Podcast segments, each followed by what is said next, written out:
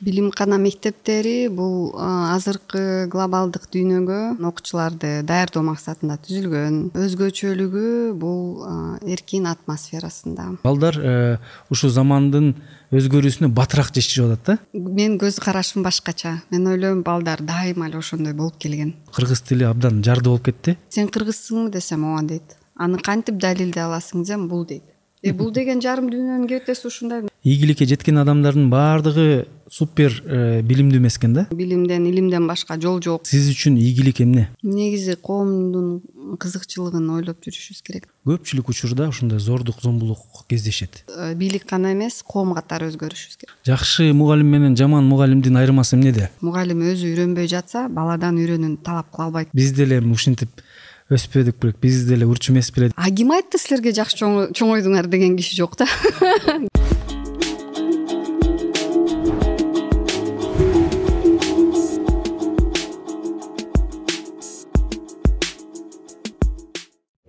арыбаңыздар урматтуу замандаштар назарыңыздарда жаратман подкасты. Адаттагыдай силер менен мен урмат насыкулов. Бизге конокко жаратман айымдар келгенде өзгөчө кубанамын. Бүгүн дал ошондой күн. Анткени бүгүн бизде мейманда мен регалиянын окуп коеюн.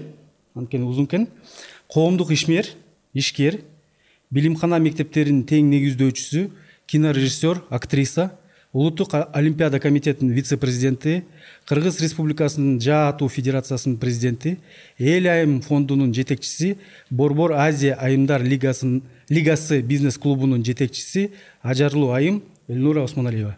Кош келиңиз. Кутман кеч. Маанайыңыз ден соолугуңуз иштериңиз жакшыбы? Жакшы рахмат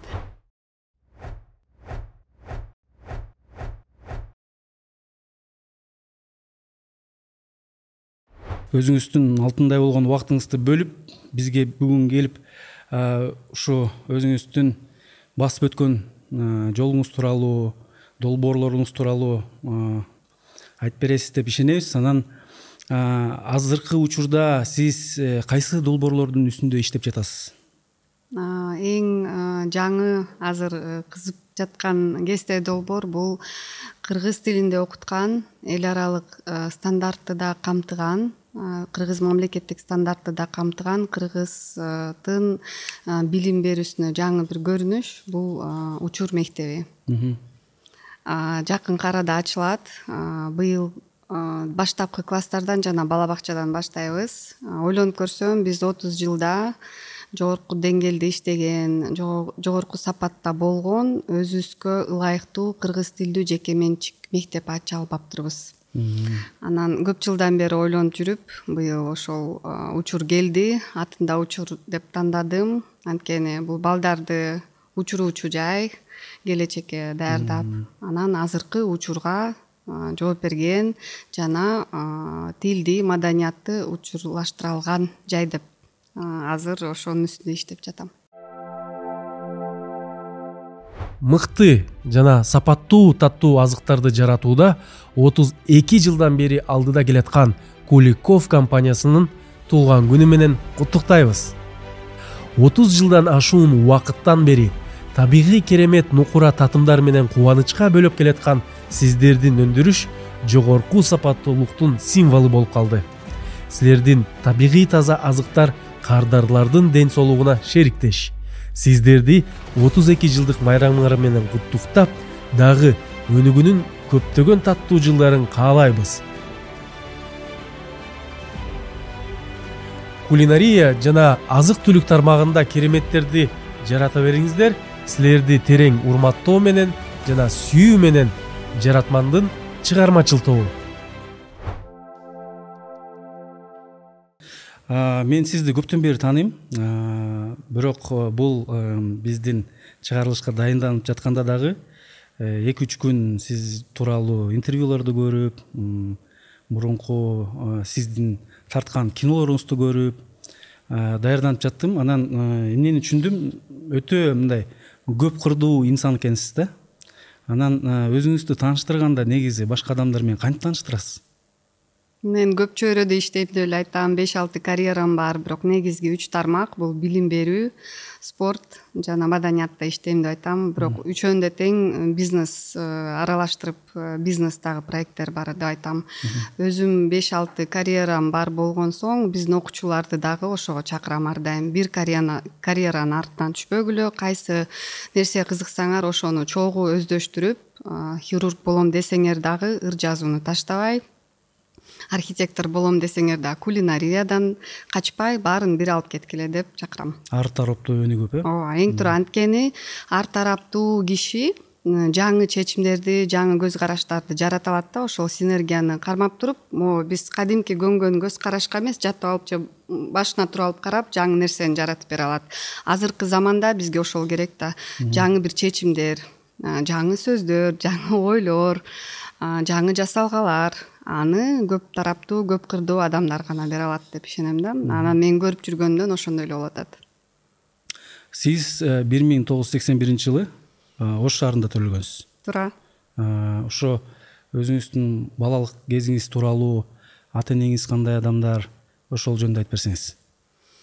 Ата энем экөө тең аксыдан болот. Ошто таанышып калышкан кезде апам педагогикалык факультетте физика бөлүмүндө студент болуп жүргөн кез. Атам жакын эле жакынкы эле арада москвадагы экономика институтун бүтүп келип областной торговый кооперативде жетекчи болуп жүргөн жаш кезде таанышып калышып анан баш кошуп мен төрөлгөм апам студент учурунда. Анан ойлойм ошондой эле педагогика факультетине баары бир бала таасирленет да төрөлө электе эле бала кайсы чөйрөдө жүрсө ошонун баарын сиңирип алат деген азыр э, маалымат бар. Аны ал тастыкталган. Анан мен ойлойм төрөлө элек кезде эле педагогика факультетине окуп жүргөм деп. Ошо кан менен сиңген окшойт сизге э? Ооба. Сизге ушо ата энеңиз сиздин оюңуз боюнча эң мындай башкы кайсы баалуулуктарды берди деп ойлойсуз?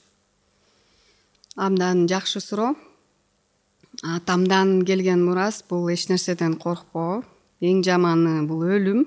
Бирок ал деле эң жаманы эмес. Эч кимден жана эч нерседен коркпо деп бир мындай тайманбастыкка анан жашоого өзүмө адамдарга болгон ишеничти берген. Жана өзүңдү бирөөдөн өйдө көрбө деп үйрөткөн.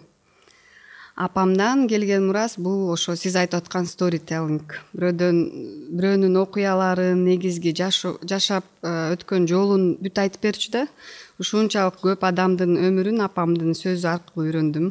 Анан апамдын аркасынан атамдын көркөм көркөм жактан атамдан алгам сүрөткө киного болгон кызыгууну адамдардын жашоосунда апамдын кызыкчылыгын алып отуруп киночу болдум. Сиз ушул э, ошто окуп калдыңыз да ошто окубадым мен ошто төрт жыл гана жашап андан кийин атам жумушу менен кызылкияга которулган. Кызылкияда дом бытаны жетектеди. Андан кийин реал база хлебопродуктовду жетектеди. Ошол жака көчкөнбүз апам кызылкияда интернатта мугалим болуп иштеди мектепте кандай окудуңуз эле? Ошол мектеп жылдары эмне жөнүндө кыялдандыңыз эле? Мектепте аябай жакшы окудум ар дайым эле бүт бешке окугам. Кыялдануу эң биринчиси бала бакчага барганда бала бакчада мугалим болуп иштейм деп чечкем беш жашымда. Андан кийин мектепке баргандан кийин акын болом деп кыялдандым. Андан кийин жазуучу болом деп кыялдандым. Андан кийин тышкы иштер министрлигин жетектейм деп ойлондум. Андан кийин апам оонго барып иштейсиң генштабында балким деп аны айтты. Ага деле мейли дедим. Бирок негизи ошо же жазуучу же кино тармагында иштейм деп элестеттим да. Кыялдарыңыз орундалган турбайбы? Менин билишимче сиз мектепти бүтүрүп жатып флекс программасы аркылуу америкага да барып окуп калдыңыз да? Ошол жылдары америкада окуу сизге кандай таасир этти? Ой бир чоң шумдуктай нерсе болду да. Токсон алтынчы жылы окшойт ошондой бир кабар келип калды. Окууга өтсө болот экен америка тарап бүт камтыйт каржылайт. Бизден билим эле керек экен. Анан эки үч жыл берип отуруп араң үчүнчү жолу өттүм. Онунчу класста мен өтпөсөм эч ким өтпөш керек деп он биринчи класста барып бир жыл окуп келдим он экинчи классты бүтүрдүм. Эми аксыдан айылдан америкага барсаң тиги бир ай айга учкандай эле болчу да ал жылы. Токсон сегиз токсон тогузунчу жылдары кыргызстандагы акыбал башка да. Анан барып такыр эле бир башка дүйнөгө түшкөндөй болуп көпкө көнө албай жүрдүм. Анан бир жылдан кийин келип кайра бияка бат эле көнүп кеттим тиякта калгым келген жок. Анткени бул флекс программасы ошол үйрөнүп келип окуп келип кайра өзүнүн өлкөсүн өлкөсүнө өлкөсүнө жетекчи болуп ошол өлкөнү көтөрө турган адис болуп иштеп бере турган балдарга арналган да. Анан кайра келип ушинтип иштеп жүрөм. Ошол э, флекс программасы сиздин көз карашыңызды кайсы жака өзгөрттү?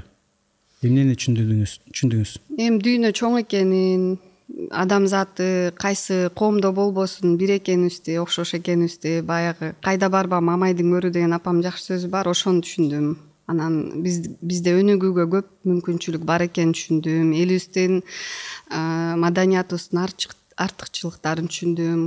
Кандай биз адамгерчиликтүү бирок көп жерде баягы адашып өзүбүздүн өзүбүзгө таандык нерселерди жогото алгандарыбызды дагы түшүндүм негизи түшүнүк саякатта жүргөндө кенет да биртоп эле. Ооба кайда чыкпа? Кыргызстандын ичинде деле жер көрүп келген аябай пайдалуу. Орто азияны деле кыдырган пайдалуу борбор азияны. Ошондуктан мен он сегиз жашымда дүйнөнүн аркы четине барып келгеним. Америкада мектепте бизде жок сабактарды окуганым абдан өзгөрттү. Аяктан окуп келип э, сиз борбор азиядагы америка университетине тапшырдыңыз э? Туура жана icp адистиги бул бир жыл бир жыл журналистикада окудум андан кийин эл аралык э, илимий саясатын окудум да. Бул адистикти тандоо эмнеге эмне себеп болду көп билбей жүрдүм кайсы факультетке тапшырам деп. Кыйналып анан жеңилирээк жагы деп журналистиканы тандагам өтүү жеңилирээк деп. Ал убакта америкалык университетке өтүү деген укмуштай бир кыйын нерседей көрүнчү кымбат болчу. Анткени ал кезде шаарда бир квартира үч миң доллар турса бул университеттин контрагы жарымы болчу да. Анан тыйын жок ата эне айылда жумуш жок бар болсо бар жок болсо жок болуп анан жеңилирээк жагы деп журналистикага тапшырып бирок журналистикага да кызыгуу бар болчу. Бирок бир жыл окуп меники эмес экенин түшүндүм журналист боло албайм деп. Анан icp деп бизде ошол саясий илимдерин окуткан жакшы программа бар эле. Ал кезде ошол жака которулуп кеттим экинчи курста. Бул э, мисалы сиз айтып атасыз мектепте жакшы окудум флекске катыштым. Флекске жаман окугандар өтпөйт да англисче билгендер өтөт. Аутсага деле өтүш э, жеңил эмес. Бул сиздин мындай билимге болгон умтулууңузду билдирет да. Ушул э, жакшы жерлерде билим алуу сизге жашооңуздагы кандай таасирин берди? Жашооңузду кайсы жака өзгөрттү? Курал чоң курал болуп берди да. Эми ата энем берген тарбиясы чоң таасир этти. Андан башкасы өзүмдөн мугалимдеримден окуу жайлардан болду да. Өзүм аксыда окуган мектептер англис тилден берген биздин мугалим арзыкан назаровна репетитор болуп ага жумасына бөлөк акча төлөп айына ошондо элүү сом төлөчүбүз бир айына чоң акча эле да. Анан бул жакта окуганда университетте санап көрсөм дипломдо отуз беш ар кандай предмет окулуптур баарысы ушунчалык сонун жогорку деңгээлде окутулду. Бул конституциялык конституциондук мыйзам эл аралык мыйзам макроэкономика микроэкономика кытайдын саясаты борбор азия саясаты латын америка өлкөлөрүнүн саясаты. Эми толтура анын баарын азыр атап бүтүрө албайм. Психология философия. Абдан жакшы пайдубал болду. Анан кечке эле окудум. Анткени ата энең деле айтат өзүң деле түшүнөсүң билимден илимден башка жол жок жардам бере турган тууган жок биздин колдо жок. Өзүңөр эле окуп чыгып кетпесеңер э, кыйналып каласыңар деп эле айтчу ачык эле. Сиз ошол окуп жүргөндө киного кызыгууңуз ошондо башталдыбы? Э, жана биринчи сиздин э, тасмаңыз шам чырак деген тасма экен э? Эки миң кайсы эки миң сегизинчи жылы чыктыбы ооба туура. Сиз окуп жүргөндө чыкты да ал э? Же жок ал кезде окуу бүткөн кезде чыкты окуп бүтүп калгам немеңиз кызыктуу экен да. Сиз icpде жанагы эл аралык жана салыштырмалуу саясатты окуп жүрүп бирок экинчи тарабыңыз бул киного болгон кызыгуу да. Анан мен байкасам сиздин тарткан тасмаларыңыз көбүнчөсү бул мындай терең темаларды козгогон документалдык тасмалар экен да. Бул алмаз биз жашаган өлкө шамчырак сейде э эмнеге ушул саясатка кызыгып жүрүп бирок башка жагыңыз киного тартты да ушул кызыгуу эмнеден улам пайда болду? Анан эмнеге документалдык кинолорду тартканга аракеттендиңиз? Эми кинодо тилди тандап атканда темага негизделип тема өзү формасын айтат деп ойлойм да. Анан мен тандаган темалар ошо даректүү тасмага туура келди даректүү тасманы көбүрөөк жактырган үчүн эмес. Ошол темалар даректүү тасма аркылуу ачууга ыңгайлуураак болгон соң ошол алмаз э, аттуу мекен өсө ал аттуу даректүү тасмаларды бүтүрдүм. Шамчыракты болсо постановочный кыска метраждуу тасма кылып тарткам. Бирок ал жердеги тема бул э, кыргызстан жыл канча ошо эгемендүүлүк жылдарынын ичинде жоготкон жерлери аянттары тууралуу болду да. Ошол күндө эки миң тогузунчу жылы берлин шаарынын жарымына аянтына аянты менен барабар жерден айрылган экенбиз. Эки миң тогузунчу жылы. Азыр андан да көбөйдү да. Мен өзү кызыл кыяда жашаганда ошто жашаганда аксыда жашаганда бул фергана өрөөнүн эле айланып жашап жүргөм да. Ал жерде мен чоңоюп жаткан кезде эч кандай бизде чек ара болгон эмес борбор азия чек арасы жок өзбекстан кыргызстанда э? чек ара жок жерде мен чоңойгом. Тажикстан менен өзбекстан менен бизде чек ара болбогон. Анан кийин чек ара коюлганда момундай чоң төрт э, беш метр тереңдикте чек аралар казылганда бомбалар салынып жарылган кезде аябай э, жаман күндөрдү күндөргө күбө болуп жатканыма өкүндүм. Анан ошол теманы тандагам да негизи биз э, жерлерибизден айрылганыбыз. Жана чек ара маселеси ушунчалык көйгөйлүү маселе болуп турганына. Азыркы күндө ал маселе дагы деле турат бирок э, талашка туура келген жерлердин саны азайды. Көбү чечилип калды ошол эки миң тогузунчу жылга салыштырмалуу. Бул э, интервьюга подкастка даярданып э, биз жашаган өлкө э, тасманы да көрүп чыктым. Анан мындай аябай патриоттук тасма болуптур мындай бир элдин духун көтөрө турган жакшы адамдарды көрсөткөн. Бирок ошол эле учурда ал атамбаев алмазбек атамбаевдин убагы экен. Ошо президент президентке мындай э, президенттин саясатын э, жакшыраак көрсөткөнгө мындай аракеттер э, болгон сыяктуу да бул мындай атайын болгон нерсеби же негизи натыйжасы ошондой болуп калдыбы сиздин оюңуз боюнча.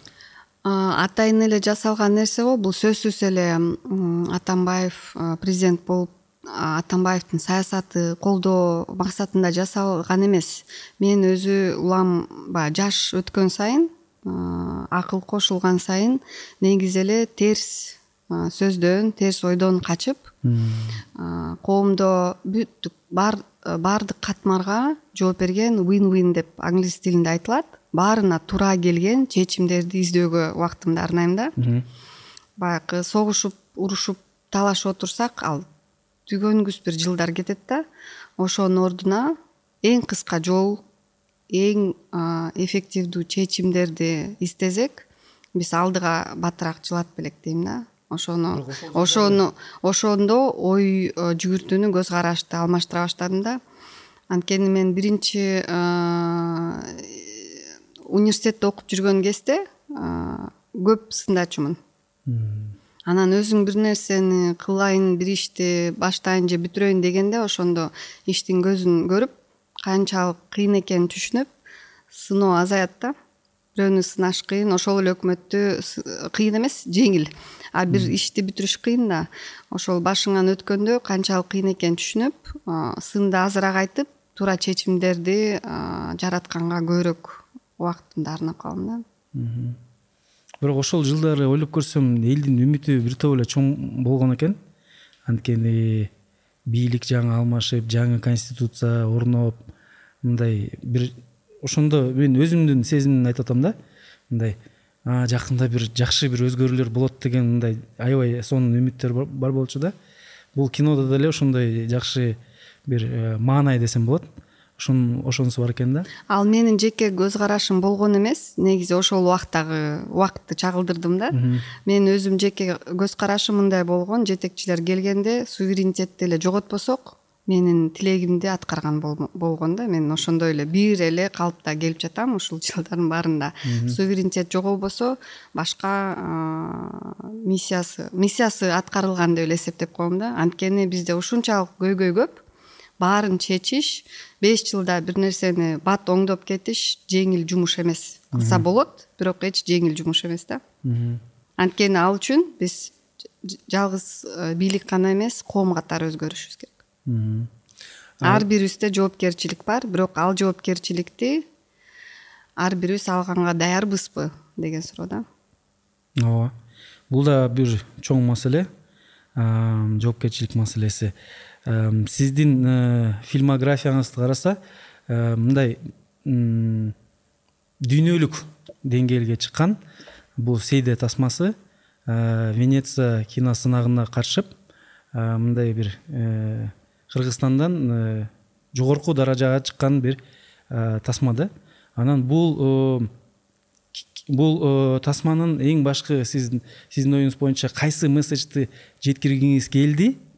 Андан тышкары эмне үчүн сиздин оюңуз боюнча дүйнөлүк мындайча айтканда критиктерге ошол эле киносынакка мындай туура келди деп ойлойсуз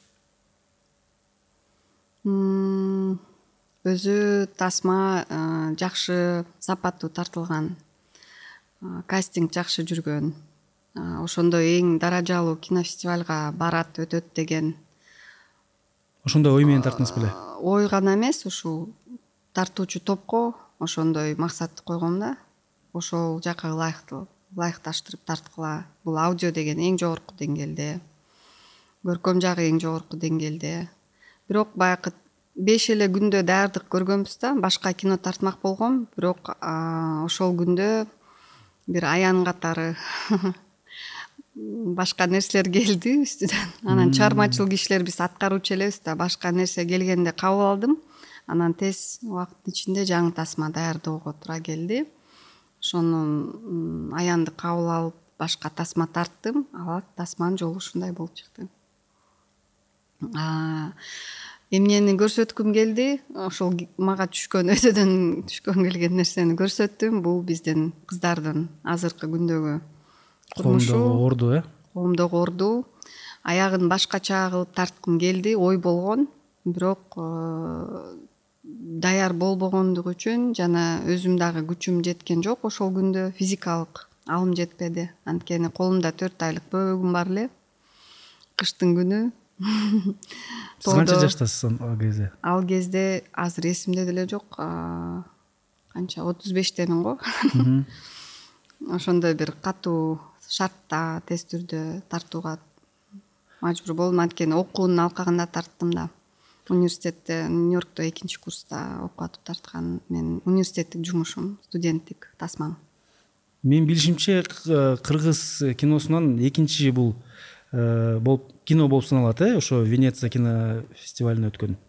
Өзү кыргыз режиссерлордун арасында ал деңгээлде кинофестивалдын расмий көргөзүүсүнө расмий программасына кирген эки эле тасма болду. Төлөө мешөкеевдин тасмасы потомок снежного барса кожо жаш жана мен тарткан сейде ал толук метраждуу фильм меники кыска метраждуу тасма да эки эле жол болуптур бирок первый учитель андрей кончаловскийдин дагы тасмасы венецияга өткөн.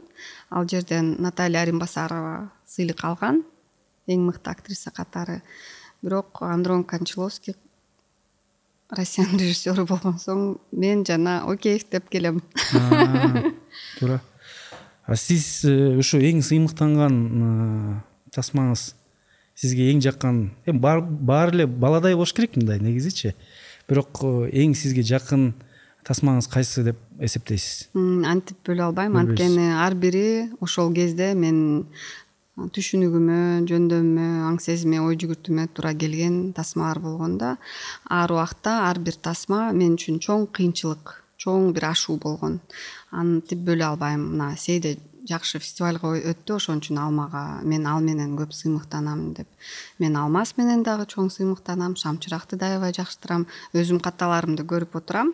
Бирок ретроспективада өзүбүзгө же бирөөгө сын коюу өтө оңой. А ошол кезде бул канчалык менден эрдик талап кылганын мен азыр бирөөнү бөлүп чыгарып койсом ошол эрдикти жокко чыгарып койгон болом да. Аны аны каалабайм мен сиз өзүңүз тарткан тасмаларды кайра кайра көргөн жакшы көрөсүзбү же көрбөйсүзбү жок кыйналып кетем аябай кыйналам биз дагы бул подкасттарды даярдапчы балдар монтаж кылганда мени айтат да көрүп койчу депчи мен вообще көргүм келбейт да ооба негедир эмнеге ошондой деп ойлойсуз э, ушу э, өздөрү катышкан адамдар же режиссерлор көргүсү келбейт руслан акун менен да сүйлөшсөк мен өзүм тарткан кинолорду көрбөйм дейт да.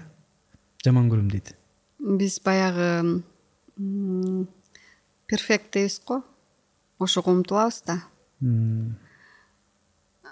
кудай менен барабар болгубуз келе берет да бирок эч качан барабар боло албайбыз. Анан өзүбүз жараткан нерсени көргөндө анын деңгээлин көрүп уяла беребиз да. Ошондуктан көрүүдөн качабыз. Кинорежиссурадан тышкары сиз э, актерлук чеберчиликке да э, мындайча айтканда жакын эмес сиз актер болуп жүрөсүз да. Боз салкын киносунда ойногонсуз. Сиздин героин атыңыз ким? Бурма. Бурманын ролун аткардым тиги актан арым кубаттын акыркы киносунда эсимде. Эсимде. Анан э, могу азыр борбор азияны дүңгүрөтүп жаткан черный двор сериалына дагы э, тартылдыңыз да? Негизи сизге ушул актерлук жакыныраакпы же режиссура жакыныраакпы сизге кайсынысы көбүрөөк жагат? Бул эки башка нерсе да режиссер ресторандагы шеф повар болсо актер ошол отуруп алып ошол тамакты бирөөлөр ырахаттануучу жеген адам да бул эки башка жумуш. Экөөнү тең жактырам эки башка адамдаймын да. Актер катары бир бөлөкмүн режиссер катары такыр бөлөк диктатор площадкада. Эки башка адам. Эки башка жумуш эки башка адамдын ролун аткарам да экөөнү да тең акыркы могу черный дворду э, көрүп жатып бизди тиги жабык көрсөтүүгө чакырышты да. Анан сизди үнүңүздөн таанып калдым да. Сиздин ролуңуз аябай эле оор экен. Анткени жана масяня деген баланын апасын ойнодуңуз. Бул э, негизи бул сериалга кантип катышып калдыңыз? Анан э, ушул ролду ойнош сиз үчүн канчалык кыйынчылыкты жаратты бул ролду эстесем мындай акlıma эле келе берет да кастинг директор чакырган. Кандай сериал экенин режиссер айтып берди. Анан мен билгенден азыркы күндө көп балдар өспүрүм балдар дагы жаш балдар дагы ушундай эле үй бүлөлөрдө жашайт. Ушундай эле сөздөрдү угат анан ата энелер ушул сериалды көрүп ошондой жаман мамилени токтотсо деген үмүт менен тартылгам оор болдубу өтө эле оор болду. А жанагы мындай ролго берилиш үчүн э, ошол эмоцияларды жеткириш үчүн кандай ыкмаларга э, барганга туура келди? Бул эми биздин коомдо көргөндүн баарын эстейсиң да. Бизде балдарга аял затына болгон терс мамиле зомбулук өтө жогорку деңгээлде турат да эмнегедир биз андайбыз мындайбыз деп өзүбүздү мактайбыз кыргыздар улуу калк деп.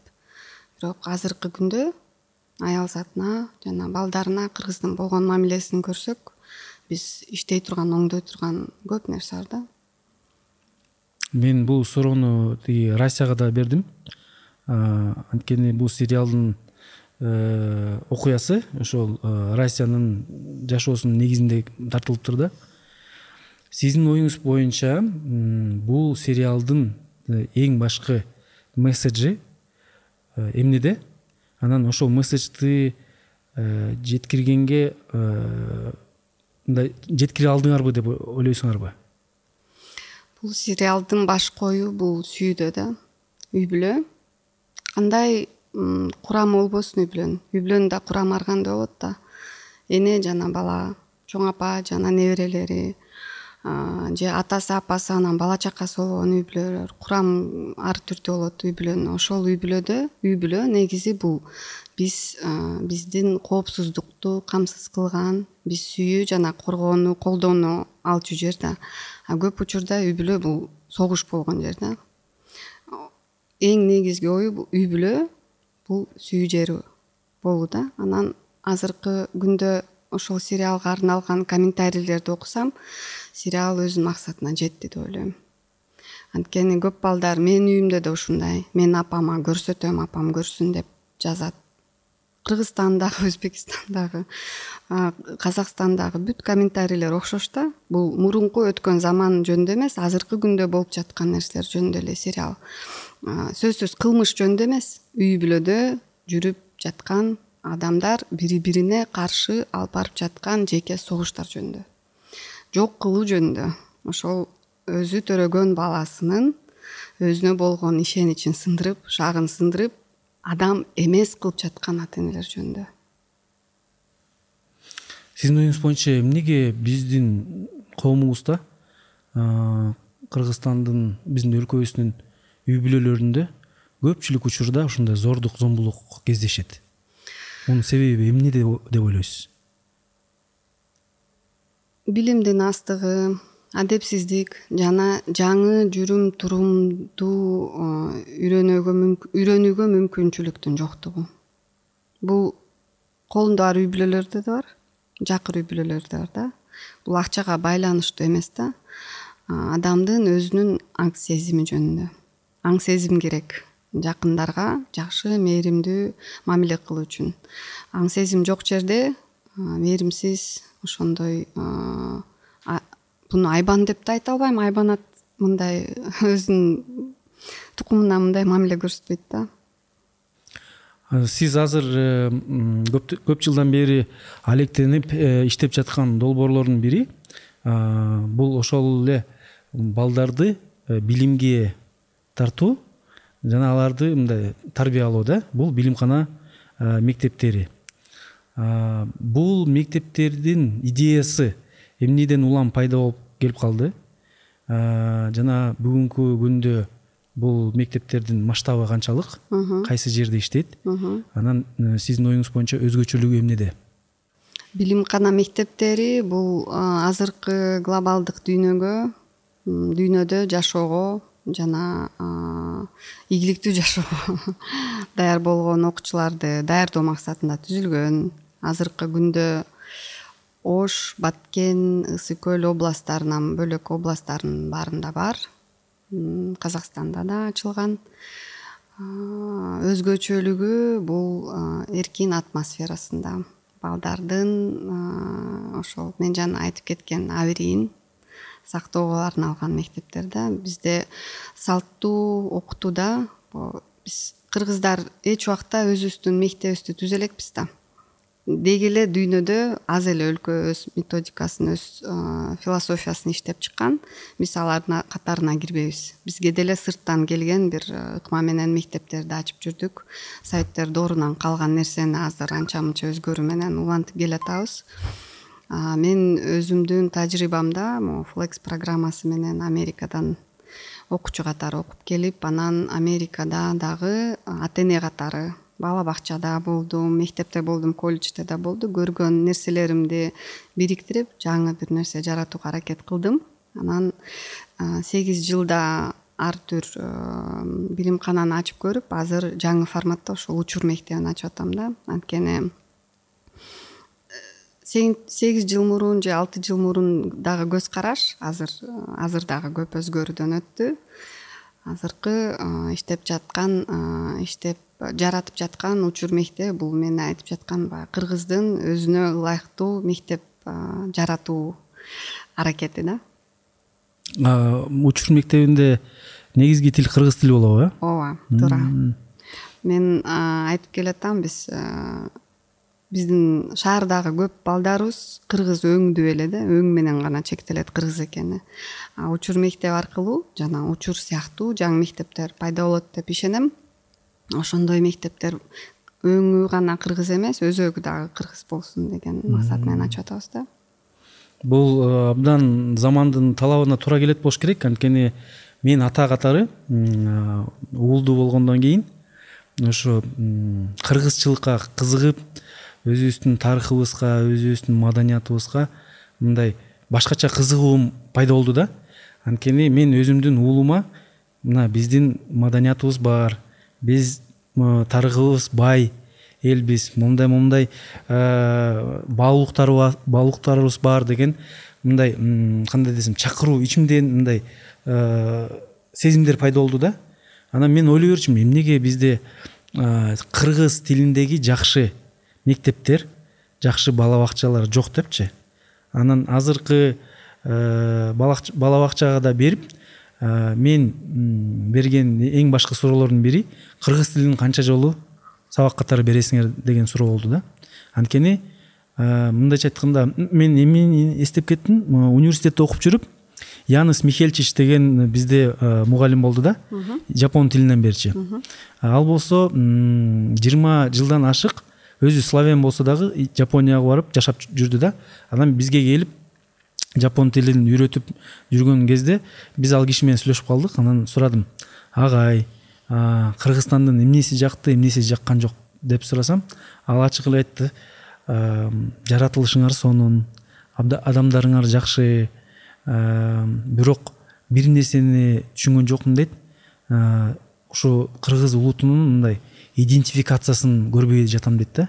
Мисалы жапонго жапонияга барсаң түшүнөсүң дейт жапон ким экенин кандай жашайт кандай баалуулуктарды карманат алардын мындай жүрүм турумун жакшы түшүнөсүң дейт да кыргызстанга келип тилекке каршы аны көрө алган жокмун дейт да. Анан азыр ошондой бир изденүү болуп атат коомдочу. Мисалы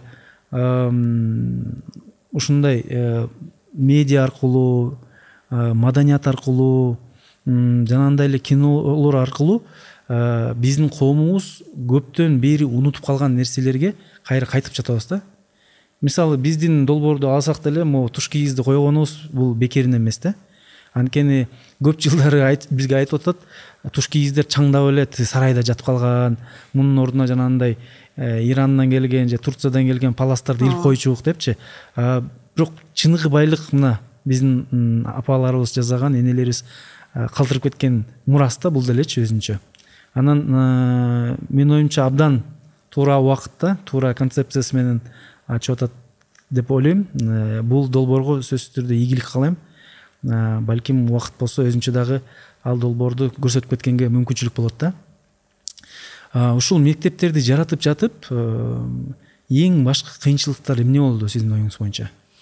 Мугалимди таап ошол өзүң башым менин башымда болгон түшүнүктү жана философияны мугалимге өткөрүп берүү түшүндүрүү өтө кыйын болду да. Анткени эми мен затым анан башкача болуп атса ошону бирөөгө бат убакытта ошол эле түшүнүктүү көз карашты өткөрүп берүү мүмкүн эмес да. Кээ бир мугалим үч жылдай убакыт талап кылат. Үч жылда гана өзгөрө алат да. А бизде өзү мугалим жетишсиз. Анан мугалимди жумушка аласың бирөөсү бат өзгөрөт бат үйрөнөт бирөөсү өзгөрбөйт. Анан ата энеге айткан сөзүңдү аткара албай кыйналып ошондон. Эң чоң кыйынчылык туура мугалимдерди табуу жана бат жаңы идеяга көндүрүп үйрөтүп ишти жаңыча алып кетүү болду да. Ошондуктан азыркы күндө мен көзүм жетип калды да ошентип кыйналбай үч жылдап өзгөртпөй эле башынан эле бат өздөштүрө алган менталдык ийкемдүүлүгү бар адамдардан гана курама топ топтош керек деп. Жакшы мугалим менен жаман мугалимдин айырмасы эмнеде? Эң башкы айырмалары? Баланы кордогон мугалим бул мугалимдикке туура келбеген адам деп ойлойм да. Балдарды кордоо болбойт ал мугалимдин жумушу ал баланы кайра канатын жай жанында болуп канаты жайылыш керек да ал бала. Ошол уядан учуп чыгыш керек. Ал канатын сындырып отурса ал кандай мугалим? Жаман мугалим ошол баланы шагын сындырган мугалим жаман сөз айткан сабаган адам ал жаман мугалим. Ал мугалимдиктен чыгыш керек. А жакшы мугалим бир сөзү менен ошол балага өзүнө ишенич бере алган адам да. Сен кыла аласың сен кыйынсың мен сага ишенем ушундай сөз менен айтпаса да кылган иши менен гана колдоп койсо ал бала көп нерсеге жете алат да балдарга эмне керек? Ишенич керек тилек керек. Баланы курчаган ата эне жана мектептеги чоңдор мугалимдер администрациясы бул ошол балага балада болгон ар бир грамм талантты ачып берүү бизге милдет. Балага тирек болуу бизге милдет. Биз ал балага тепкич болуп беришибиз керек. Ага чектөө койбошубуз керек. Кайра башындагы чектөөлөрдү жок кылып сен коркпо сен кыла аласың сен кылбаганда ким кылат? Сен акылың жетет деп мактап колдоо берип турушубуз керек да? Ошол биздин эң башкы милдет мен мектепте окуп жүргөндө э, мындай мугалимдерге көп каяш айтчумун да. Бирдемке түшүндүрүп бере десе эмнеге мындай? А балким башкача? депчи. Көп суроолорду берчүмүн да. Анан кээ бир мугалимдер жактырчы могу суроо берип атат мен сабагыма кызыгып атат депчи. А кээ бирлер э, көбүнчөсү жаман көрчү да. Бул эмне че ты умничаешь депчи. Умничаешь деген сөздү бир мындай негативдүү кабыл алышат да. Анан азыркы э, билим берүү системасы э, могу замандын дүйнөнүн өзгөрүшүнө жетпей э, артта калып калды да. Сиз айткандай көп мугалимдер эски көз караш менен эски парадигма менен жашап жүрүшөт да анан сиздин оюңуз боюнча бүгүнкү билим берүү системасы адамдарды эркин бактылуу ийгиликтүү кылыш үчүн лидерлерди мындай өстүрүш үчүн Э, кайсы тарапка өзгөрүш керек биринчиден мен өзгөрө алам деген ойду кабыл алыш керек да. Мен баарын билем же мен жашым өтүп калды же мен илгерки замандын адаммын же эми жаштар эле кыла алат деген өзүн өзүнө коюлган чектөөнү жокко чыгарыш керек. Жашына карабай. Мугалимдер. Айылда жашайбы шаарда жашайбы ага да карабай. Мен үйрөнгүм келет деп күндө бир жаңы нерседен үйрөнүү керек да. Анткени биз балдарга кайсы үлгү болобуз? Мугалим өзү үйрөнбөй жатса баладан үйрөнүүнү талап кыла албайт да. Баладан эмнени талап кылсак биз биринчи өзүбүз көрсөтүп беришибиз керек. Мен спортко машыкка дейм мен өзүм спорт менен машыгышым керекмин. Мен чет тил үйрөнгүлө деп айтсам өзүм кылышым керекмин. Балага эмне талап койсок биринчи э, өзүбүз ошол талапка жооп беришибиз керек. Ошондуктан бул мугалимдер биринчи ирет өздөрү биз үйрөнөбүз биз дагы окуучубуз деген окуучу э, аң сезимин өзүнө кабыл алыш керек мен баарын билем деген аң сезим менен эмес э мен билем же мен үйрөнө албайм деген аң сезимден бошош керек. Жакшы. Сиздин бир интервьюңузду окусам Э, эки миң он бешинчи жылы биздин көптөгөн мектептер жабылайын банкрот болоюн деп турган кезде бир э, буруучу чечим кабыл алынды деп айтыптырсыз да. Э, ошол мектептерди жаппаганга жардам берди ошол чечимчи. Ошол эмне чечим болду анан ошол чечимге кантип келдиңиз кантип аткардыңыз ошону? Эми бизде баарына эле белгилүү каражаттын көбү бишкек менен ошто чогулат ушул жерде сарпталат да айылдарга жетпейт. Анан мен ойлодум эгер борбор шаардагы мектеп каражат ала алса ата энеден ал каражатты региондогу билимканаларга жумшаса анда региондогу мектептер шаардагы стандартты шаардагы болгон сервисти айылдагы балдарга жумшай алат деп. Анан ошо менен регионалдык мектептер сактап калды. Ошондо э, сиз аймактардан биринчи баштап андан кийин чоң шаарларга өткөн турбайсыңарбы э? туура бүгүнкү күндө чоң шаарлар болгондо бишкек алматы оштодо барсыңарбы? Ошто азырынча жок. Ошто ушунчалык кыймылсыз мүлк кымбат экен. Подмосковьяныкындай ал жерге өз убагында кире албадык да. Жакшы. Билимкананын э, келечегин бул мектептердин келечегин кандай көрүп жатасыз сиз? Азыр э, айтуу кыйын анткени заман ушунчалык бат өзгөрүп атат кандай формада негизи эле? Азыр билим берүүнүн эртеңки күнү кандай? Жалпы билим берүүнүн эртеңки күнүн ким аныктайт? Кандай түрдө аныктайт деген чоң суроо да. Бизде азыр эки жүздөн ашык мектеп керек өкмөт мектептери ал маселе турат. Аны кантип чечебиз. Аны чечүү бир жолдору бар анда жакын арада өзүм жазып чыгам өзүм көз караштарымды аны чечсе болот. Бирок заманга жараша азыркы балдардын талабына жараша билим берүү катуу өзгөрүүдөн өтүш керек. Азыркы кебетесинде балдарды канааттандырбайт жактырышпайт.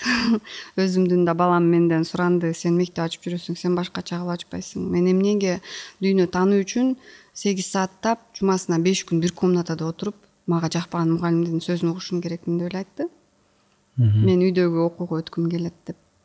Анан көп ойго батырды. Аны өзгөртсө болот жана өзгөртүшүбүз керек. Мына биз э, сиз айтып атпайсызбы улут катары ким экенибизди идентификация маселеси деп.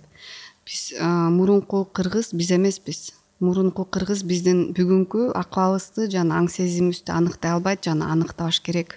Мурункуну билип бирок бүгүнкү күндө кыргыз ким экенин биз өзүбүз аныкташыбыз керек. Ошол эле түрдө билим берүү кыргыздын билим берүүсү кандай экенин биз дагы аныктоо өз колубузда. А кандай өзгөрүү экенин бул азыр ачык суроо. Кээ бир сабактарга кээ бир мугалимдерге э, мындай шашып чуркап барчубуз да. Кээ бир э, сабак кызыктуу болсо деле мугалим начар болгон үчүн ал жерден качканга аракет кылчубуз да. Сиздин оюңуз боюнча балдарды билимге э, мындай тартуу үчүн аларды кызыктыруу үчүн э, кандай иштеш керек? Кандай ошо кызмат кылыш керек? Балдарды сыйлаш керек жылуу сөз айтыш керек эреже коюш керек. Ошол эрежени чоңдор өздөрү да улуулар өздөрү сакташ керек өздөрү жакшы үлгү болуш керек. Анан өздөрү туура эмес же катуу сөздөрдү айтып атса өздөрү өспөсө өнүкпөсө ичсе башканы кылса анан ал моралдык авторитетке ээ боло албай калат да андай чоңдор. Ошондуктан балдарга эң биринчиден ошондой сый мамиле керек да жана түшүнүктүү туруктуу эрежелер керек. Кыргыз тил маселесине токтолуп кетсек сиздин ошо өздүк баракчаңызды жүргүзгөнү мага баарынан жакканы ушу кыргыз тилинде басымдуу постторду жазап э, стористерди киргизесиз да. Бул чечимге эмнеден улам келдиңиз? Анан э, э, эмне үчүн бул сизге мындай маанилүү? Жакшы бир эже бар. Көп жылдан бери биринчи мугалим аттуу сынакты өткөрөт он жылдан бери. Анан жеңген мугалимдерди москвага сыйлык катары он күнгө алып барып музей театрдын баарын кыдыртып алып келет да. Анан жеңген классын бишкекке окуучуларды алып келип бишкекке кыдыртат. Аты асель даниярова. Санжарбек данияров атына коомдук фонддун жетекчиси жана негиздөөчүсү.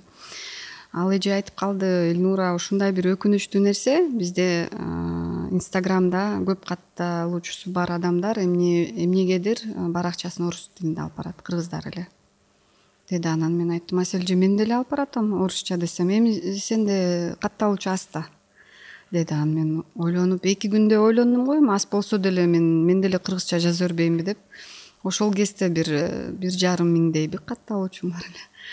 Анан жок мен мен он миңге чейин жеткирейин бирок кыргызча алып барайын. Кыргыз тилинде жок болгон маалыматты контентти кыргызча мен жаратайын деп чечим кабыл алдым. Анан ошондон бери бул жыйырма биринчи жылдын январынан бери кыргызча ошол микроблогду алып келатам. Көп кишиге таасирин тийгизди.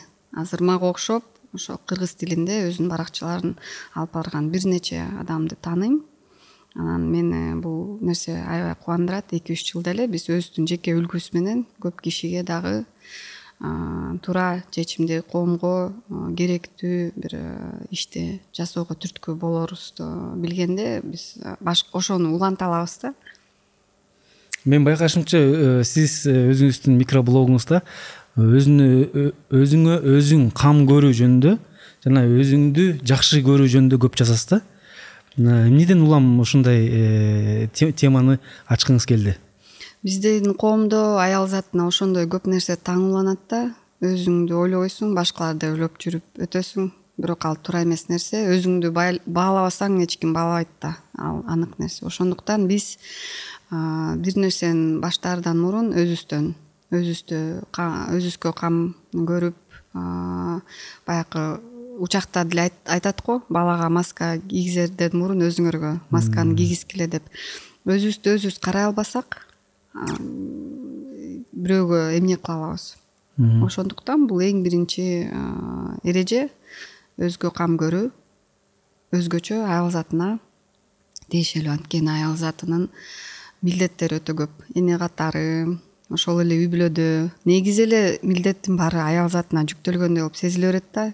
Ай сенден бул сенден эркектин журуму туруму деле сенден балаңдын журуму туруму деле сенден негизи эле коомдун акыбалы сенден ошондуктан бул милдеттердин баарын аткарууга биринчиден бул мүмкүн эмес.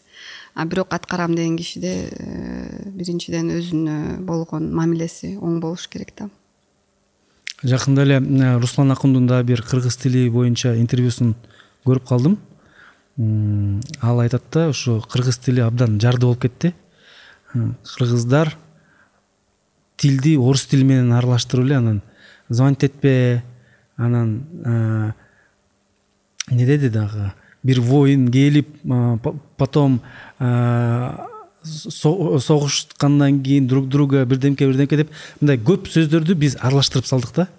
Сиздин оюңуз боюнча бул э, тилдин мындайча айтканда жарды болуп калышы адамдардын тилге болгон ушундай мамилеси эмнеден улам келип чыкты анан ушул маселени кантип чечсек болот тилди кантип өнүктүрө алабыз? Эми кыргыз тил канча жылдан бери орус тилинин көлөкөсүндө калып жүргөн тил да. Азыркы акыбалы бул закон ченемдүү деп эле эсептейм жарды деп айта албайм. Анткени тил өзү эч жака кеткен жок. Болгону э? күнүмдүк кыргыздын адаты өзгөрүш керек да. Биз бир адатка түшүп алдык көнүп калдык. Андан чыгышпат эле биз өзүбүз ар бирибиз ошого кадам ташташыбыз керек да. Мен бүгүнтөн баштап кыргыз тилинде сүйлөйм балдарыма. Кыргызча саламдашам кыргызча каалоо тилек айтам магазинге дүкөнгө барганда кыргызча соода кылам бирөө конок чакырганда чакырууну кыргызча узатам. Деген бир э, жеке чечимдерден эле коомдун э, бир багыты түзүлөт. Ошондуктан биз э, бүгүн тилибизди байытуу эмес бизде милдет биздин алдыда турган максат. Бул кыргыз тилин учурлаштыруу бир маселеси турат да. Учур мектеби деп баягы учурлаштыруу максаты дагы менен ошол атты тандадым. Маданиятты учурлаштыруу учурга жараша заманга жараша өзгөртүшүбүз керек жана тилибизди учурлатышыбыз керек. Ошондой бир жаңы этиш киргизип атам. Анткени биздин тилде модернизация деген сөз жок да. Анан модернизация деп отурбай учурлаштыруу деп айтсак деп сунуштап атам жакында эле дагы бирөө менен сүйлөшүп калдым. Тилдин өнүгүүсүнө жаңы сөздөрдүн пайда болуусу э, таасир этет дейт да. Мисалы англис тили эмнеге өнүгүп жатат? Анткени сиз э, мисалы бир докторлук бир жумушту жазсаңыз диссертация кылсаңыз сөзсүз түрдө жаңы терминдерди киргизишиңиз керек экен да. Тилекке каршы кыргыз тилине жаңы терминдер кирбей жатат да. Анан э, бул азыркы сиз берген мисал учурлаштыруу э, барабар модернизация. Бул деген сонун бир э, мындайча айтканда кыргызча эмне деп коебуз? Өбөлгө же жөрөлгө деп коебу. Э, жакшы бир кадам да. Бирок сиз күнүмдүк жашоодо кыргыз тилин мындай жайылтуу үчүн өзүңүздө ошол э, адатты көбөйтүү үчүн э, кандай кадамдарга бардыңыз? Эмне кылдыңыз? Көбүрөөк китеп окуй баштадыңыз же балким кино көрө баштадыңыз? Кантип э, кыргыз тилин өзүңүздүн өмүрүңүздө жашооңузда көбөйттүңүз? Биринчиден микроблогду инстаграмда кыргыз тилинде алып барып тексттерди кыргыз тилинде жазып баштадым. Ошол текстти дагы жаратуу үчүн сөздүккө көп кирдим да жазуу жардам берди. Андан кийин кыргыз тилдүү чөйрөмдү көбөйттүм кыргыз тилдүү адамдар менен катышуумду көбөйттүм да. Кыргызча сүйлөшүү сааттарын көбөйтүш керек болгону. Анан балдарга акырындан балдарыңыз менен кыргыз тилинде сүйлөшөсүзбү? кыргыз тилине акырындан көбөйттүм баштаганда биринчи уялып ушинтип эле. Жок мен сүйлөйм деп качып атты азыр тартынбайт э тартынбайт кыргызча. Жооп берип кадимки нерсеге айланып келатат да. Тилекке каршы балдар англисче окуп э, орусча эмес кыргызча эмес э, англис тилдүү болуп калды. Орусча деле сүйлөшөт бирок кыргызчасы өтө кыргыз тили өтө эле төмөн болуп жүрдү. Азыр э, акырындан өзгөрүү бар. Бирок мен айттым менин ата эне катары талабым силер сөзсүз кыргыз тилинде сүйлөшүңөр керек. Азыр кандай жакшы сүйлөп калыштыбы жакшы сүйлөйт деп айта албайм түшүнөт жооп берүүсү ылдамыраак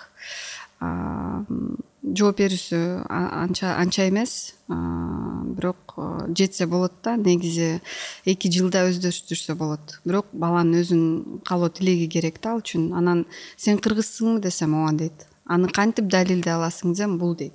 Э бул деген жарым дүйнөнүн кебетеси ушундай мына Ооба, азиянын баары эле ушул да. Сен кантип далилдей аласың десем жооп кайтара алган жок. Мен айттым сенин бир гана далилиң ошол кыргыз тилинде сүйлөгөнүң дедим балдарыбызга ушинтип түшүндүрсөк болот да. Кыргыз деген бул кыргызча сүйлөө. Биз үй бүлөбүздө ушинтип бөлүшүп алдык. А, апасы басымдуу түрдө англисче сүйлөшөт. Мен болсо жалаң кыргыз тилинде кайрылам да. Анан бирок бала өзү сезип калат экен. Апасы менен сүйлөшүп атканда англисче сүйлөшөт. Мага кайрылганда кыргызча которулат да. Өзү интуитивдүү түрдө эле эки жашында эле ушинтип бөлүштүрүп калат экен да. Бирок э, дагы бир маселе. Э, биздин көптөгөн э, маданий ишмерлердин мисалы алып баруучулардын жазуучулардын кыйын кыйын залкарлардын балдары көп учурда кыргыз тилинде сүйлөбөй калышкан да. Бул эмнеден улам келип чыкты деп ойлойсуз? Бул эми кыргыз тилине болгон мамиле орус тилин орус адабиятынан деги эле орустун башкармалыгынын алында калганбыз. Бир күнгө байланыштуу коркунуч сезимдер болуп калган эми андан бошосок акырындан азыр бошоп баштасак болот. Тилди сүйлөй эми эч кимден уруксат кереги жок да өзүбүздүн эле жеке чечимибиз өзүбүздүн мейкиндигибизде каалаган жерде каалаган убакта кыргызча сүйлөй алабыз. Чектөө жок азыркы күндө. Ошонусу жакшы. Өзүбүзгө өзүбүз ээ болгон жерибиз бар өлкөбүз бар. Тилибизди өнүктүрүп кетсек мындан ары кармап кетсек сактап кетсек ошол эле. А тил кайсы күндө өнүгөт? Эгер ошол тилде сүйлөгөн адамдар экономикалык статусу жогору болсо. Ошондуктан колунда бар адамдардын баары кыргыз тилге качан бурулса ошончолук бат кыргыз тил статусу жогорулайт да колундагылардын баары кыргыз тилине өтүш керек ошондуктан анан а бул жакшы кийинген кишилер сонун үйдө жашаган кишилер кыргыз тилинде сүйлөйт турбайбы деп балдарында болгон тилге мамилеси өзгөрөт айылдыктардын эле карапайым калктын эле тили экен деп ойлойт да эми эстесеңиз совет доорунда деле айылдан келген туугандар шаарда жашаган кыргыздардын айырмачылыгы бир топ эле чоң болду да. Анан балдар дагы кайсы жагы мындай жогорураак статуста болсо ошол жака ойт да бала туура коштум ошондуктан сонун нерселер кыргыз жана кыргыздын маданияты сонун гана нерселер менен же сонун нерселер менен ассоциациясы көбүрөөк болсо ошондо балдар кыргыз тилинде сүйлөп баштагысы келет. Ошондуктан азыр мен жаңы ачып жаткан учур мектеби да ичинде жасалгасы эң жакшы бала деген а кыргыз деген бул сонун нерсе турбайбы? деген Заманбап, жакшы, ооба жакшы- жогорку сапаттагы э? Ооба бүт нерсе жогорку сапаттагы болсо мен кыргызмын деп сый- сыймык менен айтып калат да бала. Кыргыз тили деген сонун турбайбы кыргыз тилинде мектепте аудио системада балдар окуучулар кутман таң жумаңыздар көңүлдүү өтүп атабы же Ошон- ошондой мектеп- ошо- ошондой мектеп болсо мен биринчи берем окуу күн аяктады үйгө барыңыздар эртең көрүшөбүз деп койсо такыр мамиле башка да. Анан кыргыз тилинде кечке эле уруш угуп атсак же саясий уруштарды гана угуп атсак кыргыз тилинде. Ал тилде бизде ассоциация кандай болот? Ошондуктан кыргыз тилинде жакшы жылуу сөздөрдү дагы айткан көлөмүн көбөйтүшүбүз керек. Э, сизге толук кошулам. Э, кыргыз тилинин өнү- өнүгүүсүнө дагы бир э, мындай түрткү боло турган нерсе биз күнүмдүк жашоодо мисалы кыргызча бирөө аракет кылып сүйлөп атса туура эмес бир ката кетирсе аларды мындайча айтканда колго чапкандан алыс болушубуз керек да. Анткени менин байкашымча мындай болот да бирөө эми кыргыз тилин жакшы өздөштүрбөгөн бирок аракет кылып жаткан адам болсо бир ката кылып алса ай эмне тантырап атасың? деп анын көңүлүн түшүрүп коебуз да көп учурдачы. А бирок англис тилин окуп жатканда мен байкашымча бир да жолу бирөө мени ошентип кагып силкип урушупган учурлар болгон эмес да. Ошондуктан биз дагы ушу кыргыз тилине тартылып жаткан кызыгып жаткан адамдарды аларды кагып силкпей тескерисинче колдоп туура эмес болсо дагы көз жумуп коюп аларга мындай жардам беришибиз керек да. Бир чети ошондой бирок кыргыз тилинде сүйлөйм деп аракет кылган киши да өзү да чечкиндүү болуш керек да. Бирөө туура. сындап койсо эле токтоп калбай. Туура. жок мен баары бир сүйлөйм деп улай бериш керек да. Туура сиз кыргыз тилинин латин тамгасына которулушуна кандай көз караштасыз? Чынын айтсам ки- кириллица алфавити кыргыздын фонетикасына ыңгайсыз да.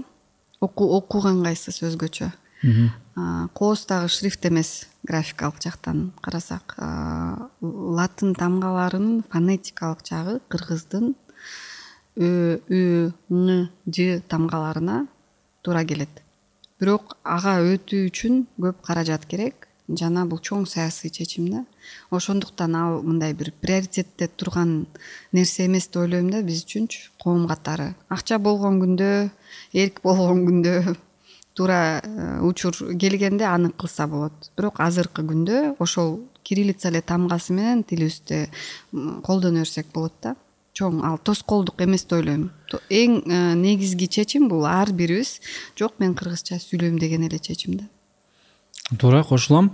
Бирок ошол эле заматта азыр байкап көрсөңүз. Казакстан өзбекстан азербайжан туркменистан а, бизди мындайча айтканда курчап турган өлкөлөр баардыгы латин тамгасына өттү да. Мен сизге бул азыркы учурдун маселеси эмес дегенине кошулам. Бирок сөзсүз түрдө биз бул маселени көтөрүп мындай келечекке план коюшубуз керек деп эсептейм.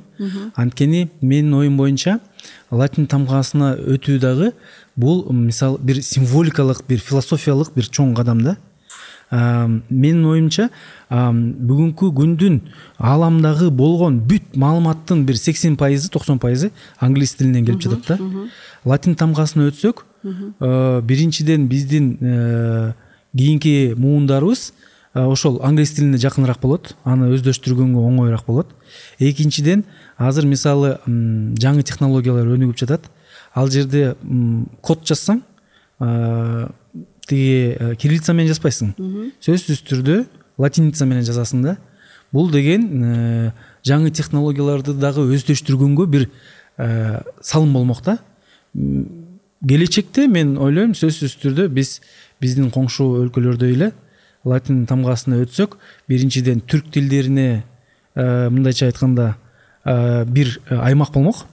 Экинчиден жана мен айткандай англис тилин өздөштүргөнгө бир э, чоң э, бир жакшы э, мүмкүнчүлүктөр шарттар түзүлмөк да? Мен анда мындай көз карашты айтат элем да. Эки эле вариантты карап отурбай үчүнчүсүнө кадам таштасак болот да. Латын алфавитин дагы колдонсок болот кириллица алфавитин дагы алып жүрсөк болот. Анткени биз вот кыргыз элинин лингвистикалык жөндөмү өтө жогору да отуз алты тамганын ордуна сексенди эле үйрөнүп кое беребиз кайра байытат да. Эки үч алфавит менен жүрө берели. Эки валюта менен жүрүп атабыз.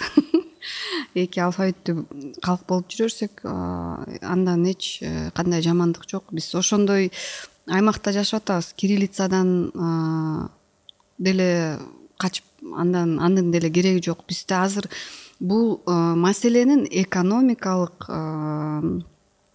кыйынчылыгы чоң да латин тамгасына өтүүнүн баасы канча канча турат ошол? Өтө көп акча азыркы күндө ал каражатты башка нерсеге жумшасак биринчи экономиканы көтөрүп алыш керек. андан кийин э, ошол иштерди аткарсак болот туурабы? Биздин балдар э, орусча да окуганды билиш керек кыргызча да окуганды билиш керек түркчө да окуганды билиш керек англисче да окуганды билиш керек кытай тилин да билиш керек. Биз кайра бир нерседен качып э, анын баарын ал китептин баарын эмне кылабыз аны кайра колдонушубуз керек да оптимизация көз карашы менен карашыбыз керек да. Баар нерсени жокко чыгарып ал мындай бир мен туура көрбөйм да оптималдуу эмес. Азыркы учурда? Азыркы учурда деле дейги деле. Кайра көбүрөөк кошулсун кыскартып эмне кылабыз кошулсун чыгашаны азайтабыз чыгашаны азайтып анан бар нерседен бар нерсе кылуу керек болуп атат да. Бар нерсени жок кылуу бул өтө жеңил да. Аны кайра жаратуу өтө көп каражат. Баары нерсе орус тил барбы? Сактап калыш керек аны колдонуш керек. Бул жакшы курал бизге негизи эле билим алууну биз канча жылдан бери орус тили аркылуу алып жүрөбүз. Анын качканын ордуна ага кошумча нерсе кошушубуз керек. Жаңы куралдарды кошушубуз керек төрт беш куралдуу болушубуз керекпиз. Анан бул эскирип өттү же азыр бизге ыңгайсыз же буга өтөлү деп мен андай саясатты э, көп түшүнө бербейм ага кошумча нерсе кошсок андан көрө бизге жеңилирээк болот деп ойлойм да. Ушул тема улай. Менин билишимче сиз англисте англис тилинде эркин сүйлөйсүз э? Сиздин оюңуз боюнча биз э, мамлекет катары э, англис тилин экинчи мына мисалы биринчи расмий тил бул орус тили да. Мамлекеттик тил кыргыз тили экинчи расмий тил бул орус тили. Үчүнчү расмий тили деп англис тилин кошсок кандай ойдосуз? Эң сонун негизги келечекте бир беш он жылда бүт э, өкмөтүбүз көп тилдүү көп тилдүү адамдардан турса курамы э, көп маселелер жеңилирээк чечилет беле деген деле ой бар бирок тил билүү дагы бирөөгө чектөө болушу керек эмес. Негизи биз көп тилдүү калкпыз деген түшүнүккө өтүшүбүз керек да. Биз эң кеминде ар бирибиз үч тилде сүйлөшүшүбүз керек. Сөзсүз борбор азиянын башка тилдерин дагы билишибиз керек бул. Соодага жакшы негизи мындай мамилеге жакшы. Анан биз ошого жөндөмүбүз бар да. Биз тилди бат өздөштүрөбүз жана акценти жок сүйлөйбүз угуп жүргөн болушуңуз керек. Франция француздар кыргыздар бул борбор азиянын француздары деп айтат анткени бизде француз тили кыргыз сүйлөгөндө акценти жок сүйлөйт лингвистикалык ошондой талантты туура колдонуу билишибиз керек. Элнур айым сиз көптөгөн уюмдарда жетекчи экенсиз да? Директорсуз башчысыз жетекчисиз анан ушул уюмдарды ушул ишканаларды башкарганда кайсы негизги принциптерге таянасыз? Адилеттүүлүк адилеттүү башкаруу керек да. Ошол жерде анан ирет иреттүү жашоо иреттүү өнүгүү болот. Ошо менеджментте азыр эжайл деген жаңы маданият пайда болду да? Уксаңыз керек. Эжайл маданиятында мен мисалы мурун э, салттуу менеджментте э, мындай пирамида сыяктуу болсо башында лидер турат андан кийин кызматкерлер. Э, мен начальникмин деген модель да эжайлда бул болсо мындай горизонталдык система да баарыбыз бирдейбиз. Бул э, бир лидердин эмес э, ошо лидерлердин тобунун э, ишканасы командасы уюму деп мындай горизонталдык система да анан сиз ушул эки көз карашта эки системада кайсынысын тандайсыз анан кайсынысы сизге жакыныраак? Мага ошо кыргызга жакын болгон курама топтун иши да курама топто иштегенди жакшы көрөм ошондуктан кинодо дагы билим берүүдө да жакшы иштеп жүрөм өзүмдү туура сезем. Мектеп дагы бул ошол бир коллективдин эмгеги бири бирибизге көз карандыбыз жалгыз лидер өзү баарын алып кете албайт жана ал туура эмес негизи жетекчинин милдети бул эптүү кишини таап ошол эптүү кишиге каражат жоопкерчиликти жана бийликти бөлүп берүү да. Анан аны контролдоп анан колдоп чоңойтуу. А сиз айтып атпайсызбы адилеттүү адилеттүүлүк принципке таянам депчи? Ошол адилеттүү болуш үчүн адилеттүү чечим кабыл алыш үчүн эмне кылыш керек? Мисалы кайсы ыкмаларды колдоносуз? ал үчүн кайра эле баягы эреже эрежелер бар болуш керек алар анык болуш керек баарына белгилүү болуш керек жана жетекчи ошол эрежелерди мисалы кандай эрежелер бар? Мисалы эгер башынан эле сүйлөшүп келип мугалимдер каникулду эс алат деген чечим болсо иштебейт жана ошол күндө маянасы алынат деген маянасы төлөнөт деген чечим болсо ошону кармаш керек. Жылдын аягында мыкты адистер премия алат десе ошол аткарылыш керек анан топтун ичинде бирөө көбүрөөк иштеп атса ал кишинин дагы салымын өзгөчө айтып өтүш керек. Эреже бузуп аткан адам иштен чыгышы керек.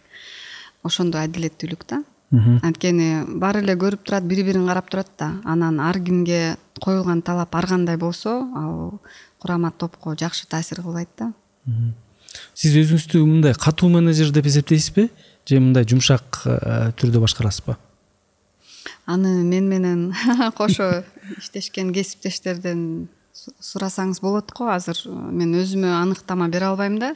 Бирок мен топ менен иштегенде ошол ишибиздин негизи бул кайра эле ошол сүйүү болот да. Бирибизди бири бирибизге ошондой сүйүүгө толгон чөйрөнү түзөбүз да. Бирибизге жакшы мамиле сый мамиле жакшы сөздөр анан мугалимдер менен болгон иш чараларда сахнадан айтылчу сөздөр мен айткан сөздөр мен сиздерди сүйөм. Биз балдарды дагы ошо сүйүүнүн негизинде окутабыз да.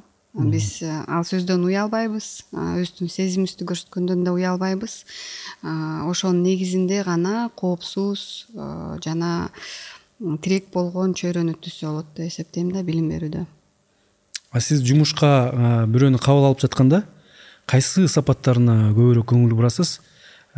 Сиз үчүн эмне маанилүү? Менталдык ийкемдүүлүк. Өзүнүн алдына чоң максаттарды койгон. Анан өзүнүн оюн ачык айта алган. Туураны туура туура эмести туура эмес ак караны кара деп айта алган адистерди жактырам да. Мисалы сиздин бир э, чогулушта сиз бир ойду айтып жатсаңыз сизге кошулбайм десе кандай кабыл аласыз? Жакшы да кайра ошентип ачык сөз э, курууга шарт түзүп атпаймынбы ар бириңиздер айтып жүрүңүздөр деп. Сизди ошо мындайча айтканда ички дебаттан жеңип алган кызматкерлериңиз барбы ооба жок менин оюм боюнча мындай депчи. ар дайым карама каршы меникине карама каршы меникинен бөлөк болгон пикирлер айтылат. Анткени биз ошончо балага жоопкерчиликти алабыз да өзүбүзгө. Анан туура эмес нерсени ишке киргизип алып ага жооп бериш өтө кыйын да кызматкерлер жөнүндө айтып кеттиңиз. Партнерду кантип тандайсыз? Кайсы сапаттарына көңүл бурасыз? Менден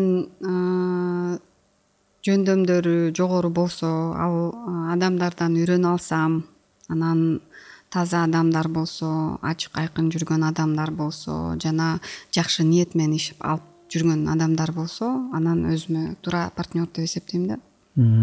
А кайсы сапаттары болсо э, кабыл албайсыз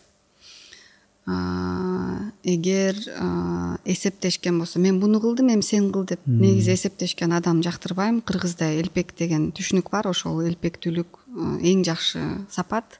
Балдарга да ошону өткөрүп беришибиз керек. Пейлигенен болуш керек. Эсептешип отурган кишинин иши жылбайт эч качан майдаланбай э? Майда майда кишиден качам. Жакшы. Анан сөзүнө туруктуу кишилерди жактырам. Азыркы э, учурда эң баалуу ресурс. Бул акча да эмес билимден да жогору бир э, ресурс бар экен. Бул болсо энергия. Менин байкашымча ийгиликке жеткен адамдардын баардыгы супер э, билимдүү эмес экен да. Алардын алдында андан да билимдүү киши болушу мүмкүн да ал кишилер супер баарынан акылдуу болбосу мүмкүн болбошу мүмкүн. Анткени алардын алдында иштеген кызматкерлер андан да акылдуу болушу мүмкүн. Бирок менин байкашымча ошол лидерлер аябай энергия толгон адамдар экен да. Анан мен сизди байкап жүрөм сиз аябай энергия толгон инсансыз да. Ушул энергияны кайсы жерден аласыз? Сизге эмне энергияны берет? Анан кайсы э, мындайча айтканда сфералар кайсы нерселер энергияны тескери коротот? Орунсуз сөз жөн сөз энергияны коротот терс адамдар энергияны коротот терс сөз энергияны коротот. Анан энергия бул өзү мейкиндиктен келген нерсе да. Ал чексиз баарына жетиштүү анан анын келиши жана анын сапаты адам өз алдына койгон максат жана ниеттен ниет менен аныкталат да канчалык э, максатыбыз жогорку чоң болсо элге канчалык элге пайдасы көп болсо ошого барабар энергия келет. Кичинекей максатка ошого жараша энергия келет. Чоң максатка ошого жараша бул биздин жашоодо тең салмактуулук мыйзамы катуу иштейт да ошол тең салмактуулукта максатка ниетке жараша энергия дагы келет баланс да келет да ар дайым.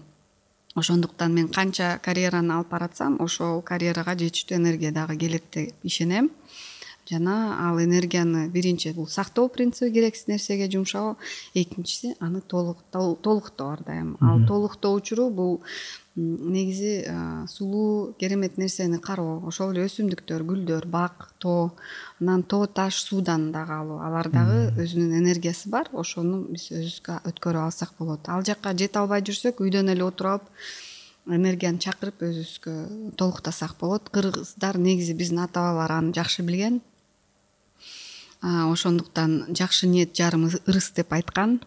Бул ошол энергияны туура чакырып алуу мыйзамы деп ойлойм да ошол сөз. Жана манастын жети осуятында бар го жаратылыш менен гармонияда болуу депчи таттуу мамиледе болуу депчи. Анткени жаратылыш бул ошол энергиянын бир бирден бир чоң булагы да. Анан мисалы мен байқасам сіз спортқа да көп көңіл бұрасыз да. Мындай уақытыңыз тар болса керек. Бірок сөзсіз түрде бір жұмасына екі үш жолы машығасыз спортмен әлектенесіз бұл сізге ошол энергияны берүүчү бир булак ал кайра энергияны чыгаруучу булак ошол энергияны чыгарып турбасак дагы терс энергия спорт аркылуу жакшы чыгат да. Анан энергия толуп турган кайнап турган кишилерге аябай интенсивдүү спорттор керек да. Ошондон бошогондон кийин башкаларга уруш катары айтпайт чыгарбай калат да.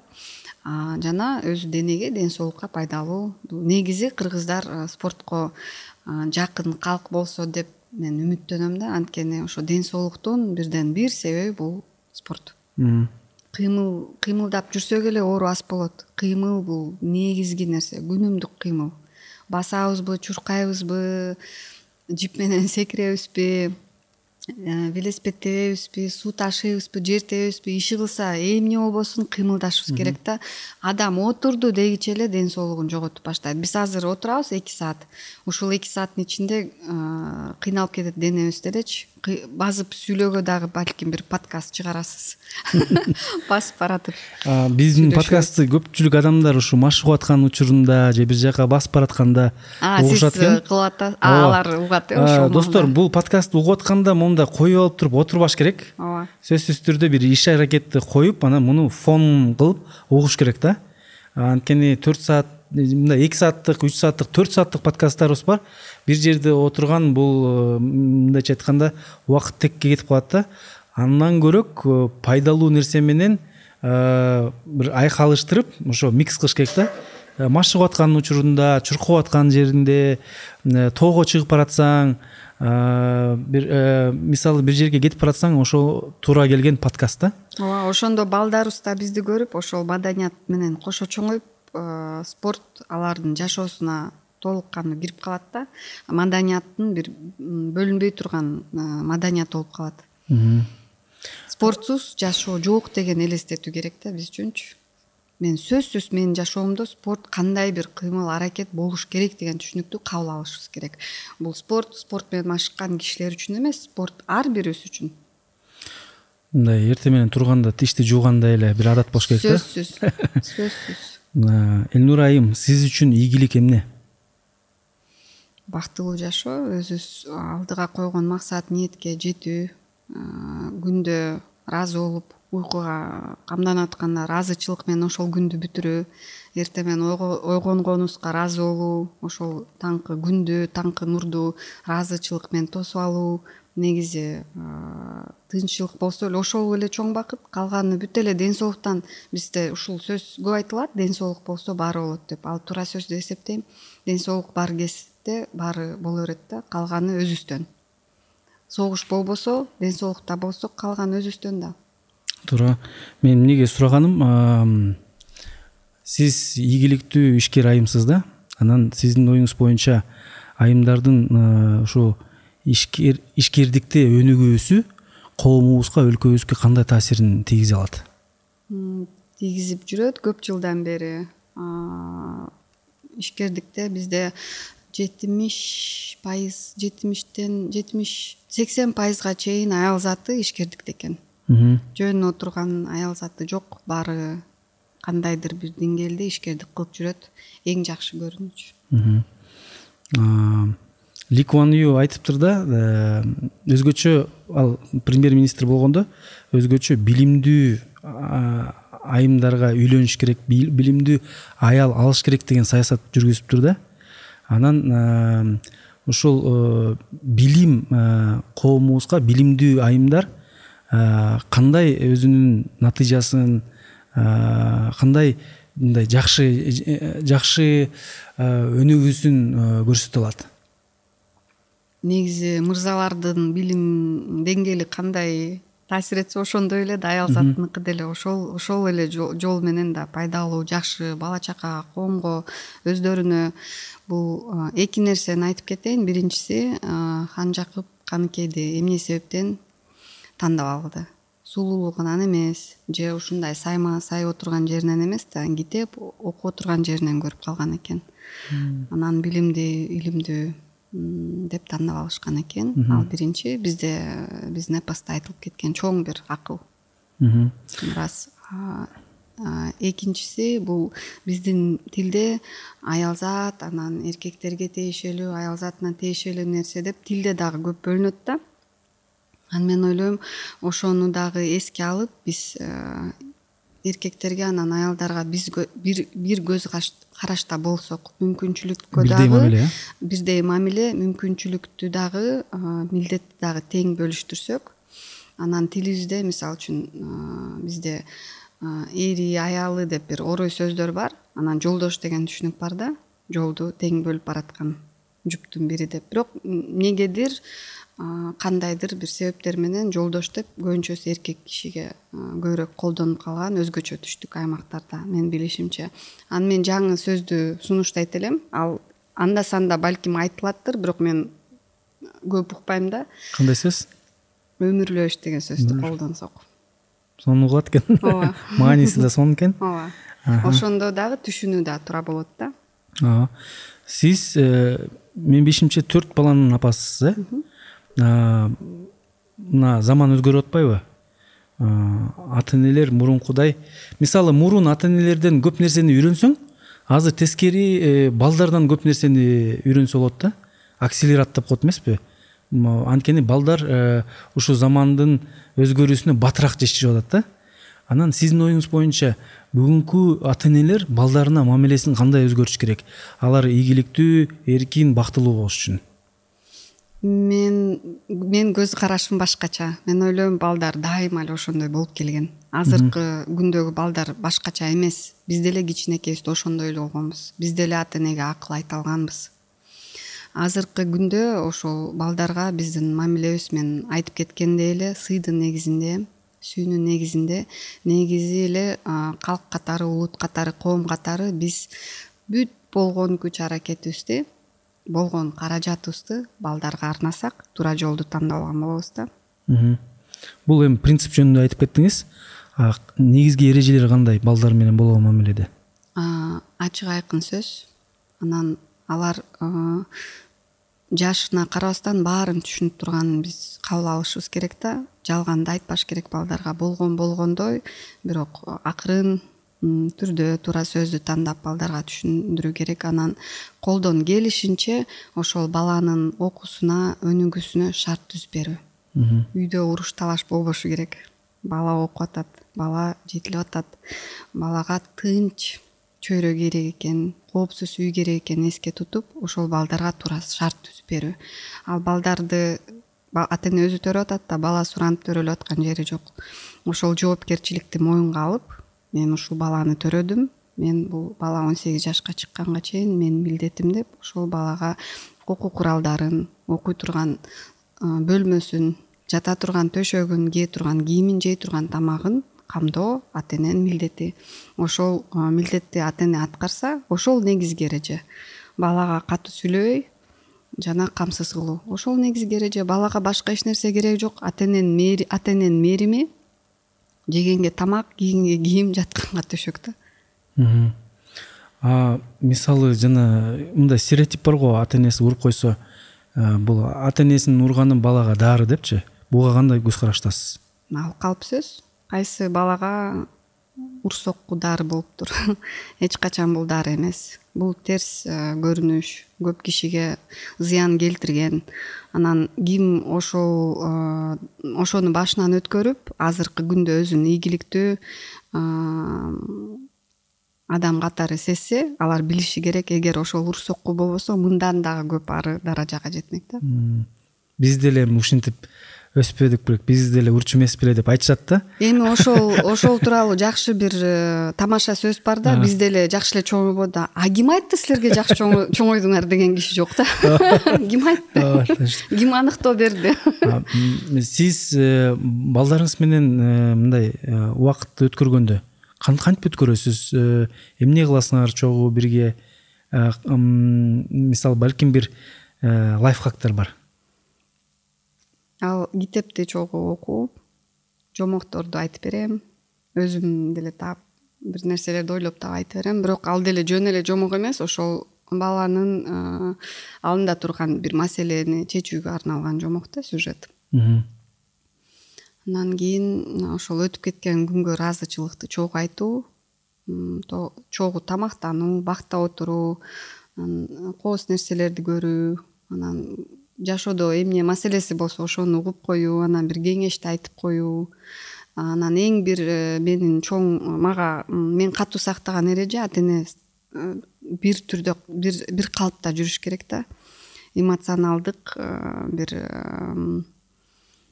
бир стабилдүүлүктү таап балага ошону бериш керек. Ошондо бала дагы стабилдүү болуп чоңойт да. Ата эне бир күнү жинде анан бир күнү суу болуп атса бала дагы ошондой болуп калат бир күнү сөгүп сагып экинчи күнү жаным деп жыттап ал эң туура эмес нерсе бир калыпта жүрүш керек. Ата эне биринчи ирет өзүн өзү тарбиялаш керек. Ата эне кандай жүрсө бала да ошондой жүрөт. Мисалы могу азыркы учурда жаңы технологиялар аябай өнүгүп жатпайбы? Ошо жакшы жактары менен бирге терс терс жактары да бар да? Анан ошол э, жанагындай гаджеттердин залакасынан кантип сактайсыз балдарыңызды ата энелик контроль настройкалар бар телефондо ошону коюш керек. Андан бөлөк э, кайра эле өзүң канча убакыт өткөрсөң өзүң телефондо отурсаң бала деле ошону кылат да. Аны чогуу сүйлөшүп алыш керек анан бир чектөө убакыт катары кириш керек. Анан өзүң телефонуң аркылуу баланын телефонуна чектөө киргизүү мүмкүн. Анын жолу көп. Бирок эң негизгиси эле бул баланы ошол телефон аркылуу өзүнө пайдалуу нерсени табууга эле үйрөтүш керек да анан кино мультфильм көрүүнү э, телевизор аркылуу эле көрүүгө үйрөтүш керек. Эми э, ушул э, маегибиздин аягында ушу сиздин жолуңузду балким аркалап ушундай мен дагы ийгиликтүү кинодо билим берүү системасында иштегим келет. Балким жана спорт федерациясында ийгиликке жетишем деген инсандар болсо кайсы принциптерге кайсы баалуулуктарга таянышыш керек э, деп ойлойсуз?